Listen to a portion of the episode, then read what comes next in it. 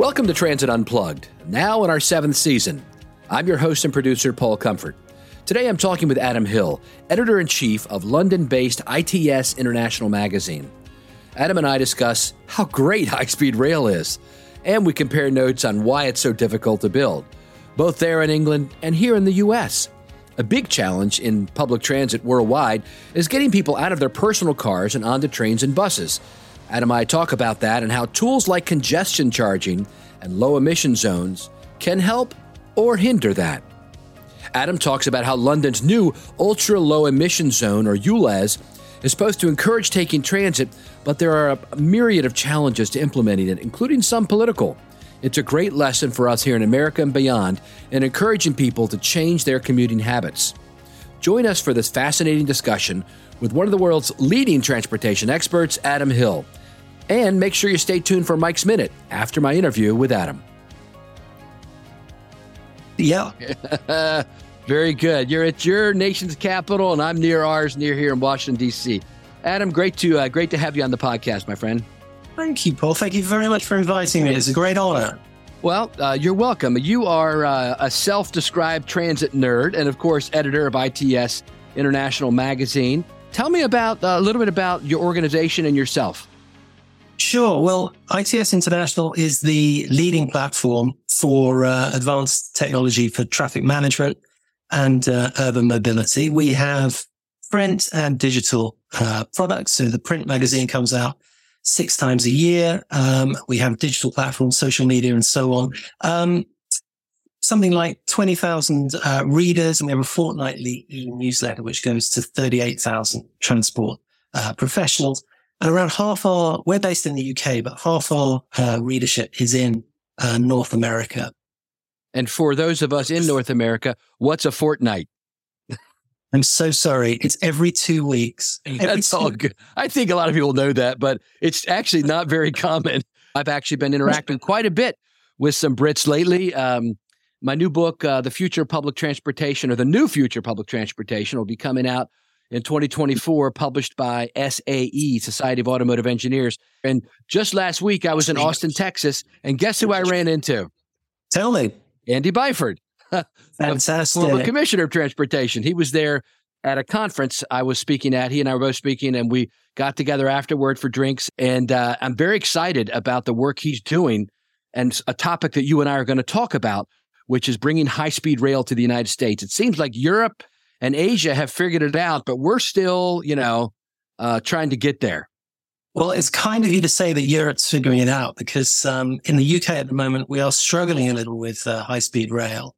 There's a major project, HS2, which has hit the buffers. Is that, is that perhaps fair to say? Um, it was originally designed to run from London to Birmingham, which is about 120 miles north, something like that then to run on to two other great northern cities, Manchester and Leeds. Well, the northern bit, the bit after Birmingham, has really run into difficulty. And in fact, the Prime Minister this afternoon um, is in Manchester, UK. With Mayor Andy? Oh, yes, Mayor, with Mayor Andy.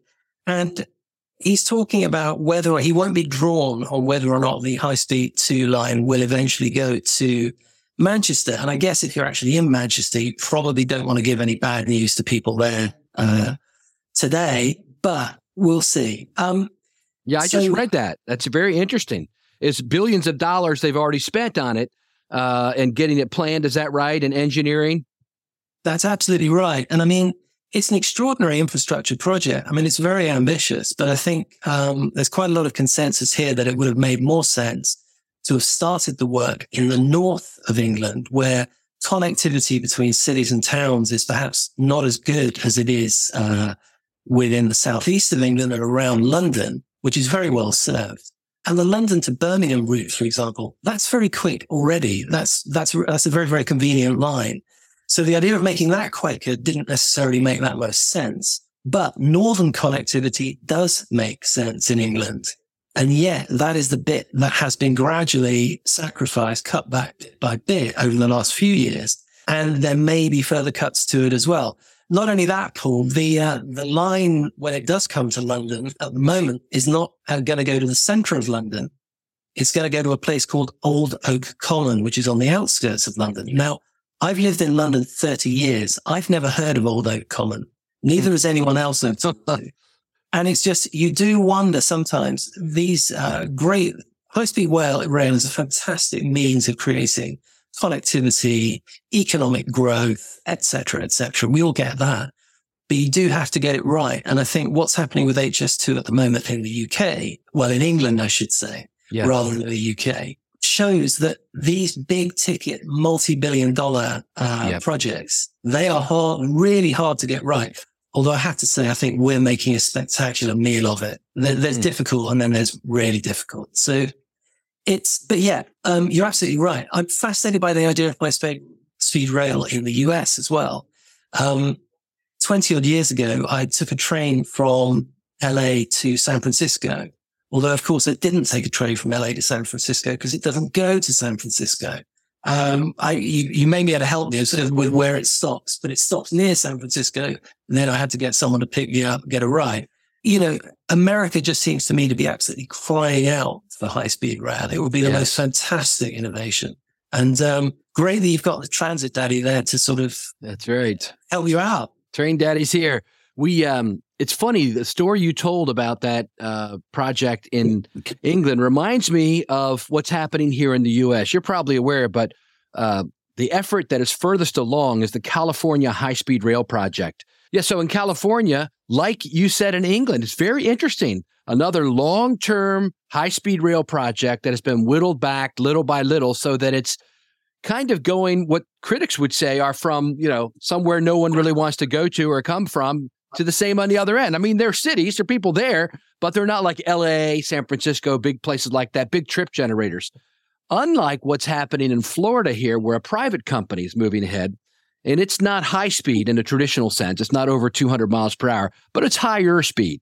Uh, and this is a company called Brightline Trains. Uh, and mm-hmm. they have uh, had a train going from Miami to West Palm Beach, and they just recently opened up a station in Orlando at the airport. Great location uh, so that you can connect between the two. And it's this intercity transportation, Adam, that is where you've got distances that are too short to really fly, but too long to drive, right? Sure. Yeah. So anyway, very interesting. And now they're trying to start one uh, between LA and Las Vegas, which would be a great uh, trip generator because a lot of people go that way and they have to fly now. It's, it's too far. It's, you know, it's just over. I think I did it a few years ago. I think it's like three and a half, four hours if you're going very fast, which I was. but it's, but it's so interesting because I was in Detroit just a few years ago, and when the that beautiful um, mainline station uh, there was still a little bit in rack and ruin, and now having seen the pictures, it's just it's stunning the redevelopment that's gone on uh, around that area. But again, just you, I was walking around just thinking, I can't believe that this extraordinary sort of cathedral to public transport, as was, is no longer useful. And so I get, you know, things change, but some things do stay the same. And rail links are such a fantastic, well, A, it's a fantastic way to travel. It really is just one of the great ways to get around. Um, but B, it's efficient it's it can be cost effective. It can be uh, time effective. And I just wonder why there isn't maybe the passion um, where that's gone. And again, I understand the de- you know the development of the automobile and the development of relatively cheap flights. Can it come back? You know the market backwards, Paul. Will we get to a point where high speed rail in the US is something that is passionately championed by yeah. policymakers, etc.? So it's the, you know, a lot of it's political, right? Because the politicians are the ones that appropriate the funds. And when you have a pendulum in politics in America, where we go from Republican to Democrat parties back and forth, there's sometimes less enthusiasm, or depending on where it's at, there's less enthusiasm sometimes and it stalls. But also, you know, that's not the only issue, Adam. Uh, when I was CEO of the MTA in Baltimore, when I got there in 2015, there was a study underway to look at high speed rail between Washington, D.C. and Baltimore. And they said, we can get this down to a 15 minute trip, which is very exciting for people because a lot of people make that trip every day, tens of thousands of people. They drive their cars and it takes an hour to two hours, depending on traffic. If you could get that down to 15 minutes, you'd have a built in ridership.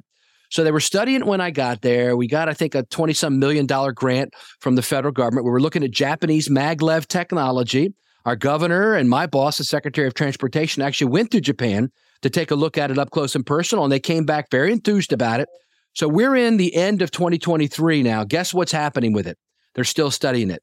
So, so, uh, you know, I know there's a lot of things that have to be looked at, but gee whiz, you know, can't we do this a little faster? See, I never went to laugh or cry because it just it seems um, it is extraordinary. I mean, we we've had some success recently in um, the southeast of England with a thing called it was called Crossrail. It's been reborn as the Elizabeth Line. Oh yeah, I love that. I know you've been on it. I know a lot of uh, a lot of people have done some great uh, travelogues and so on from there. And it's the most fantastic line. It right, runs from east of east of London to west of London through the centre, uh, stopping at mainly a lot of new stations, but incorporating some of the old uh, underground tube stations and so on that were there. And it's extraordinary. Getting on it the first time, um, it really was like running after walking. It was just a wonderful experience. Um, and it still is. I mean, a year on, my enthusiasm is undimmed. But one thing about something like that, and the reason the Elizabeth line works so well as a user, as a consumer, as a rider, is its frequency. It not only takes you places you want to go, but it does it at very regular intervals. It's rare that you're waiting more than 10 minutes to get a train. Now, what happened? My commute to the office, I, I live in North London, but I come to our office, which a couple of times a week, which is where I am now, which is sort of to the south, uh, southeast of London. Um, going right round. The Elizabeth line stops about three stops away from my office. The problem then is I've got to change to just to go 10 minutes on another line, but it doesn't run very frequently. I can't time it right leaving from home. Um, so it's just not worth using in many ways because the connection just isn't there. Uh, for various reasons, when I leave the office to go home, I can time it. It's fine. So it works very well. But it was just one of those little indications of how it's wonderful to have these new infrastructure projects. And I'm really not complaining. I sound like, as we would say in England, a whinger. I'm not complaining, but it's sometimes if things don't quite match up, it can be frustrating. Yeah. And very frustrating for users, I think. We're, we're passionate advocates of getting people onto public transport, but I do understand sometimes if you're not so passionate and your car is a very convenient option as it is for so many people everywhere in the world. Yeah, you, you do need a bit more persuasion to get on and you need it to be as simple as possible from everything from the connectivity, the frequency, also the payments. Of course, you know, that has to be simple too. So I've got sympathy with people who are more reluctant um, public transport users. Oh, we've just got to bring them on board. We've just got yeah. to, uh, we just got to keep spreading the word. I'm talking too much, but can I just say the way that you bring in, um, I, I really like the way that you have brought in travelogue and cuisine into your talking about public transit. I think it's oh, a great you. way. Not at all. It's a great way of just drawing people in and maybe getting people who didn't know they were interested in public transit interested. Uh, because who wouldn't be? You've got paella or, uh, you know, some great shots of Lisbon or wherever, wherever yeah. you are. So yeah, no, so that, but that's the thing. It's getting people interested in something that, um, you know, is when it's done right, mass transit is just this extraordinary way of moving people around uh, great distances or even quite small distances, but very effectively, very efficiently. It's frustrating. And I do understand people's frustration when it's their experience is not as good as it should be. Yeah. Yeah, you're right. And thank you for that uh, compliment for our TV show, Transit Unplugged TV, where each month we go to a different city and we dive into their public transportation, but we also show you fun places you can go riding the public transportation. Again, the idea is to kind of expand upon the nuts and bolts of what it takes to run a transit system, like you talked about, the frequency, maybe the technology, um, and the headways, et cetera, and to say, hey, you know what? Like I just did in Austin, Texas. So I was there with Dottie, who is the CEO of the transit system, Dottie Watkins, and we're at a big at their main major bus hub and we filmed me saying to her hey i've heard about this place barton springs which is a big tourist attraction people go and swim there It's uh, cold water. It comes out of a spring. It's like 68 degrees. I wanted to jump in during the show, but we didn't have time. We were we were scheduled for another event right after. But so we say, well, and I say to her, as we do on every episode, but how do I get there? And then she'll say, how to get there is you get on the line 30, which comes right from here every 15 minutes, and it'll take you directly and drop you off right in front of Barton Springs. So the thought is, you know, just what you said, showing the fun part, the food, the music, the culture, uh, and all of them are accessible. And without mobility, so many people would not have access to all of that. But for those that do and our taxpayers, we need to show them the fun side. They may not ride public transit. They may say, I don't want to spend my taxpayer subsidy dollars to subsidize people. They should charge them full freight. Well, you know what? It also helps these businesses stay uh, alive because it brings people to them. It provides employees. So, for instance, you know, when I used to run the light rail system in Baltimore, one of the lines goes right to the airport, and it's not just for passengers. Uh, Ricky, who's the CEO there, said, Paul, you know, you're bringing in most of our employees ride the light rail from Baltimore out to. So there's a lot to public transportation that the casual observer may not see, right? No, absolutely. But I think it's interesting. The fun stuff is great. And actually, I like, I really like that idea of showing people where they can go on public transit. But in the yeah. main, people aren't necessarily going to some places. They're going to work. They're, they're going That's to school, right. wherever. And getting people out of their cars and onto mass transit. I mean, it's just such a, it's such a difficult play. I think particularly in many parts of the States and certainly in many parts of the UK. There's, you know, I live in London. So public transport is fantastic. You, you know, you can get by without a car yeah, uh, or, right. or, or driving relatively infrequently. You go much further out, it's more difficult. So, um, I think as well, we, and by which actually I mean me, have to be aware against simply because we have such a great experience with public transport to realize that for other people, it's more of a hassle. It's more difficult. Um, and it's not as attractive an option. So what do we do about that? I think, yep. uh, well, in, in some places, another catalyst for getting on public transit is congestion, right? In the downtowns of big cities like New York here in the US, or in London there, or in Singapore, where I was at recently with Jeremy Yap. So the mayor there of London is in charge of transport for London directly. It's a department that reports to him, and it's not just over transit, it's over roadways and traffic signals and all that. And uh, they've had congestion charging there for quite a while, which I think people understand. But there's something new uh, called called an ultra low emission zone, which the mayor is putting into place there, or ULEZ. Tell us about that and what's happening. Well, ULEZ is, as you suggested, it is distinct from the congestion charge zone, which came first. ULEZ, the ultra low emission zone, um, is actually in its initial stages, which came into force a couple of years ago, three, three, four years ago, um, is a zone into which if your car is not compliant or your van or your truck or whatever, if it's not compliant with the ultra low emission zone regulation, so, you know, it has to emit a certain level of uh, pollution, um, you have to pay £12.50 a day if you want to drive your vehicle into the zone. What that means is, in effect, for most of central London, and indeed even where I live, which is sort of the inner suburbs of, of London, for the last uh, few years, you, your car, your vehicle has had to be compliant. So in the main, it means if you have a diesel powered vehicle, most of the older ones are not compliant. A lot of petrol car, but a lot of petrol cars are compliant. For example, my uh, car at the moment is about 18 years old. It's a petrol car. It's compliant with ULEZ. So it's not the case that you have to buy a new car to avoid paying £12.50 a day.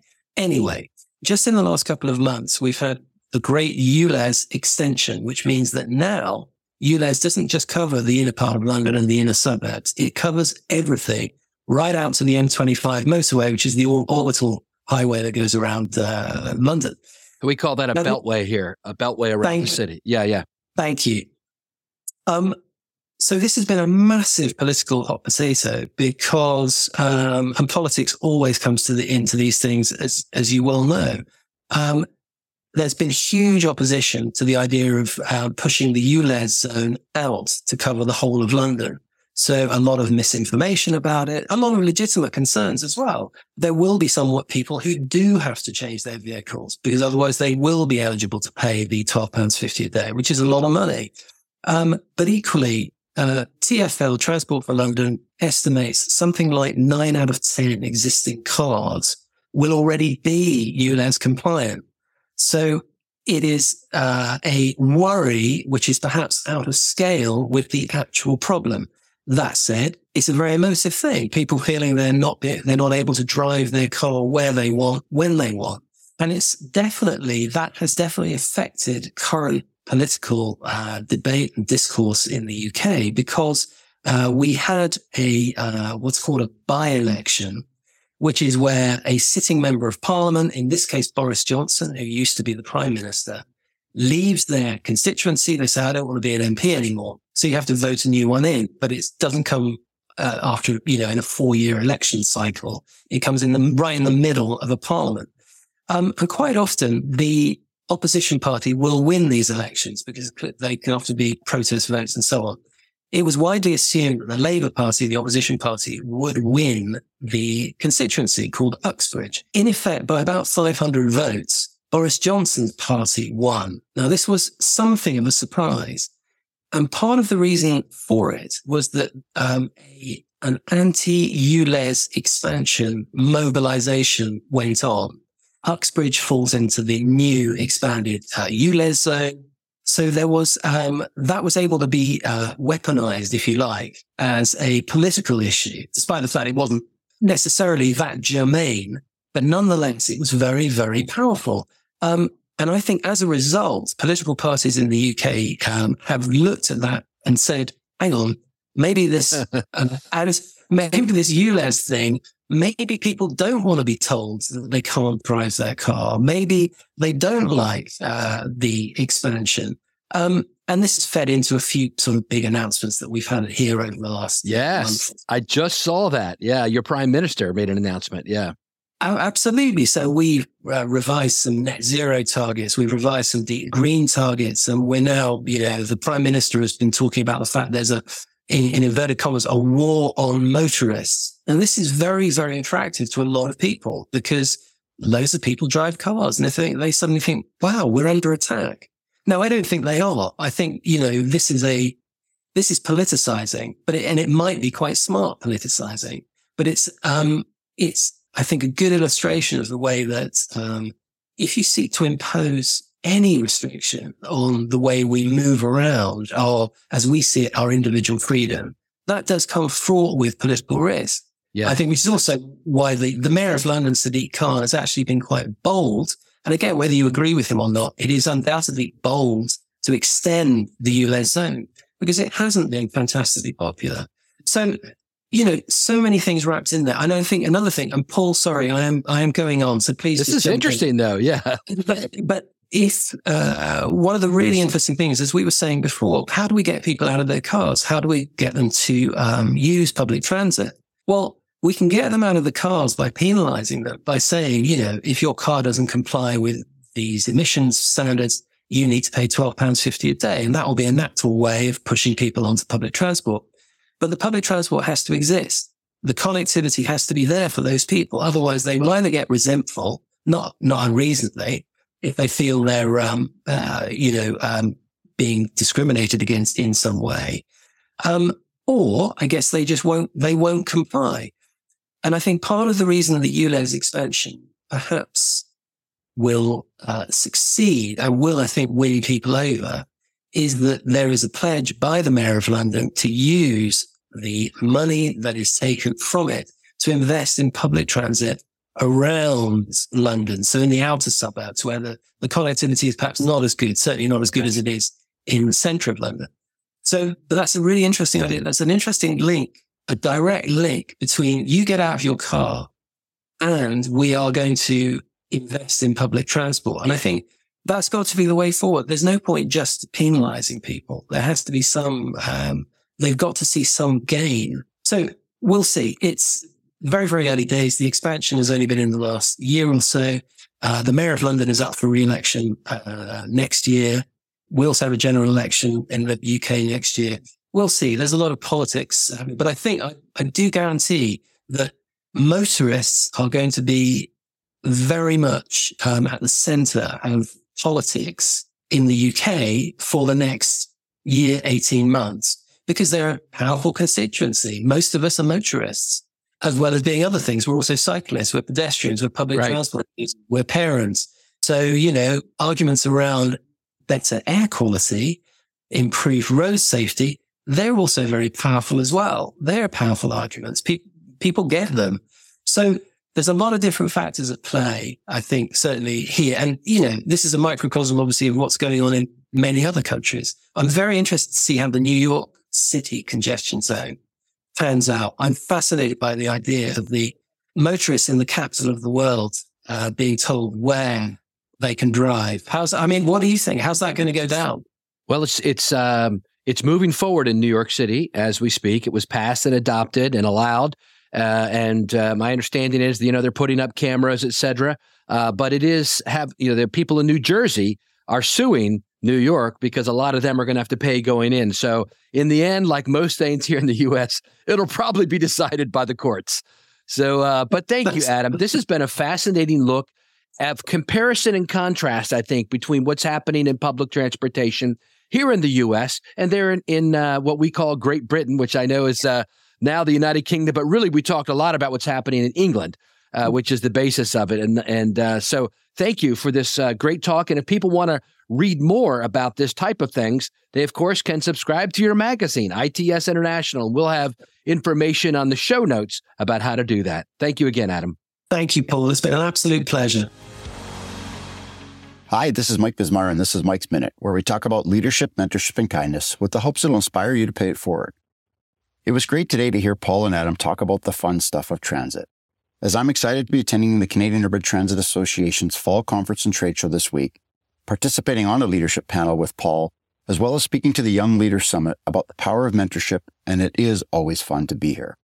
It's a perfect parlay for all the subjects I talk about when we cover leadership, mentorship, and kindness. I wanted to talk a bit about the Young Leaders Summit and those young leaders that we are surrounded with at the agencies and companies we represent. It's always inspiring to see the passion and excitement that many new folks or early career folks have, the ideas they bring, and the ambition they have to be changemakers. It also reiterates the importance to share and pass on knowledge, be willing to help and listen.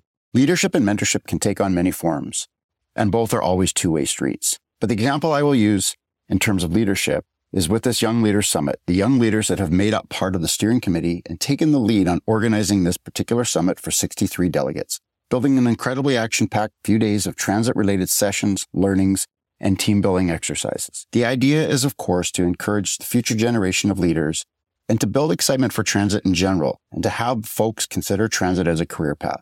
It's always my honor to be involved in these summits and have an opportunity to address the young leader delegates about the values of mentorship and networking. And I truly believe that peer to peer relationships, learning and sharing in our industry fall right into that fun stuff category. As I sign off, I'm headed to ride the new Valley Line Southeast Light Rail that opened just last week here in the host city of Edmonton and have some more fun. Thanks for listening. Kindness is cool. Hi, this is Tris Hussey, editor of the Transit Unplugged podcast.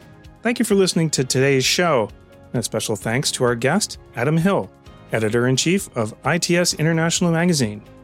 And coming up next week on the show, Paul's talking with Scott Smith, former CEO of Valley Metro in Arizona. While you're listening to the podcast, if you could do us a favor by rating and reviewing us wherever you listen to the show, we'd really appreciate it. Rating and reviewing the show helps other people find Transit Unplugged and become part of our transit enthusiast community. If you have a question, comment, or would like to be a guest on the show, feel free to email us anytime at info at transitunplugged.com. Transit Unplugged is brought to you by Modaxo. At Modaxo, we're passionate about moving the world's people. And at Transit Unplugged, we're passionate about telling those stories. So until next week, ride safe and ride happy.